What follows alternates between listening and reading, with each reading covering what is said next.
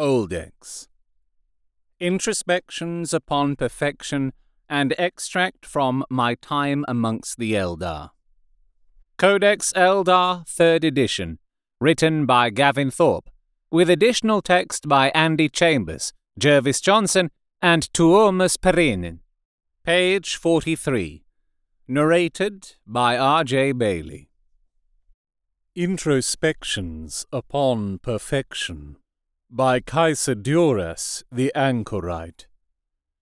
In the spring storms of our youth, it is common amongst our people to question the validity and indeed sanity of our ways, most especially in the pursuit of perfection in but one field of endeavor at a time.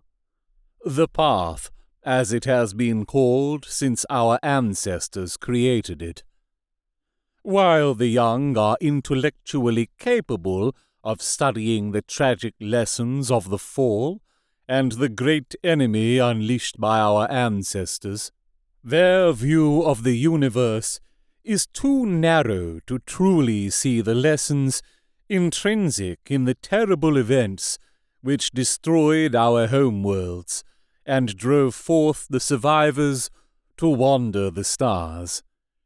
It is true of all that in youth there is great bravery and great foolishness in equal measure, an abiding belief that no obstacle is too great to overcome, no foe too mighty to defeat, no problem so complex that it cannot be solved. Conversely, it may be said that those who survive the galaxy's tumult for long enough come to believe that all obstacles, foes, and problems may not be resolved, only allayed for a brief sliver of history, which, in turn, is but an instant in the slow dance of the universe.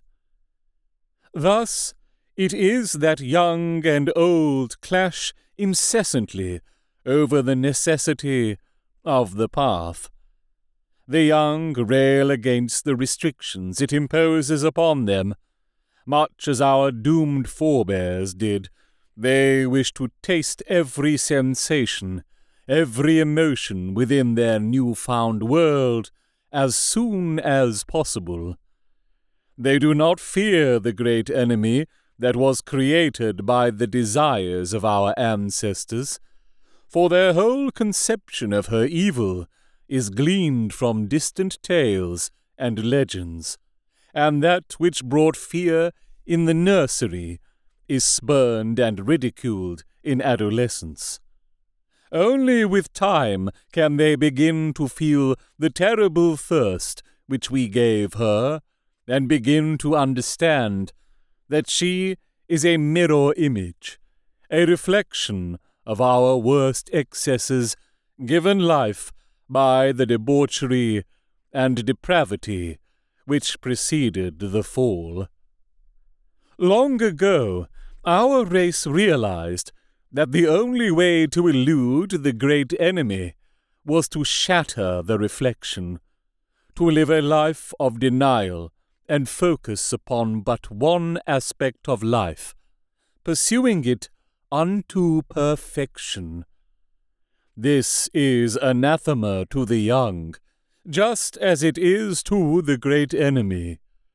The young do not desire the discipline of the path, but rather their curiosity drives them to try every fruit from the tree. Thus it is that so many take the path of wandering or the path of damnation in their first years of adulthood. And so the great tragedy of our kind is played out again and again as the number of our people shrink from generation to generation.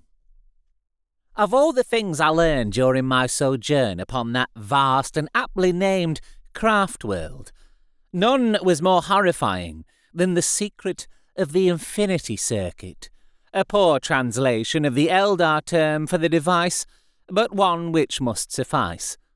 I had been amongst these strange alien creatures for some months, and was slowly learning something of their customs. The Eldar are an enigmatic race who will rarely give a direct answer to a direct question. To learn anything of their ways, I was forced to slowly piece together information from observation and careful consideration of the truth hidden in the largely allegorical answers my guide and host would deign to give me. So it was that I had for some time been trying to fathom the Eldar's attitude to that which must needs come to us all, namely, the restful sleep of death, of all my questions, it was those upon this subject which my host seemed the most reluctant to answer. All intelligent creatures must struggle to come to terms with their own mortality, and I know of no one who has not had to conquer his fear of dying at some time. Even the bravest of warriors must overcome this fear. Indeed, it is by such confrontation that they prove themselves truly brave. Yet, for such an aloof and seemingly wise race, the Eldar appear to have a fear of dying which exceeds that of any people I have ever met. Yet slowly I was able to piece together the truth, and came to understand why the Eldar view death with such horror, and how they avoid it through the medium of the Infinity Circuit. It is common knowledge that each Eldar bears upon his breast a highly polished gemstone. Some consider these an affection or merely decorative bauble. Nothing could be further from the truth. These devices, whose name best translates as spirit stones, are actually psychoreceptive crystals attuned solely to the mind of their owner, and which are designed to capture the very souls of the Eldar at the moment of death. Why exactly the Eldar should go to such lengths to capture this psychic energy, I was never able to find out. All I could ascertain was that the Eldar appear to have a belief that should their soul not be captured in this way, then it would be lost to a strange shadow realm, where it would, quite literally, suffer a fate worse than death. What fate could be worse than the half death of imprisonment in the cold crystal of a spirit stone is hard to imagine. Yet the fact remains that the Eldar prefer an infinity trapped in this way, and that the alternative is looked upon with a dread unmatched by any I have ever seen. But enough pointless hypothesizing. The fact is that at death the soul of an Eldar is captured by the spirit stone he wears on his breast. The majority of such inhabited spirit stones are taken to a place known as the Dome of the Crystal Seers, or at least such was the case in the craft world upon which I resided, and I have no reason to doubt that it is the same elsewhere. However, they rest, and, one hopes, find some sort of peace. Sometimes, however, a spirit stone is grafted to the robotic body of a Wraithguard or Eldar dreadnought, imbuing its artificial form with a living intellect.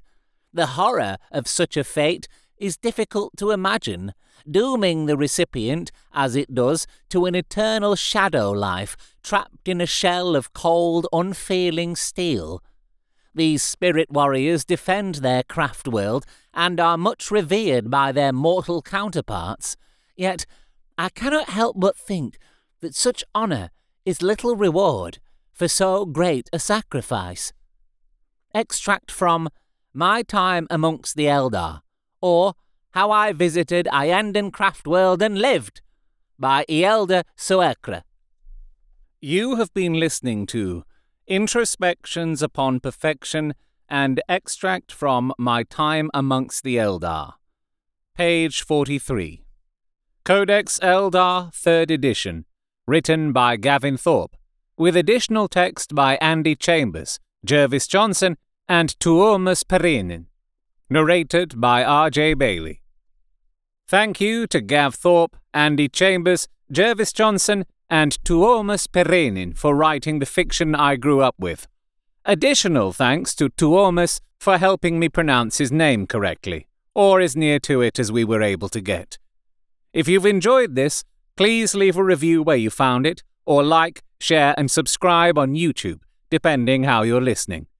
This production, like all of Oldex, is entirely unofficial and uncommercial, from an out of print publication, is a derivative work with all copyrights owned by Games Workshop, and is a celebration of the hobby and lore I grew up with. If you have any suggestions for other old Codex fiction for me to narrate on this podcast, you can comment, contact me on Twitter at rjbayley, or email robertjbayley at gmail.com. Links are in the show description.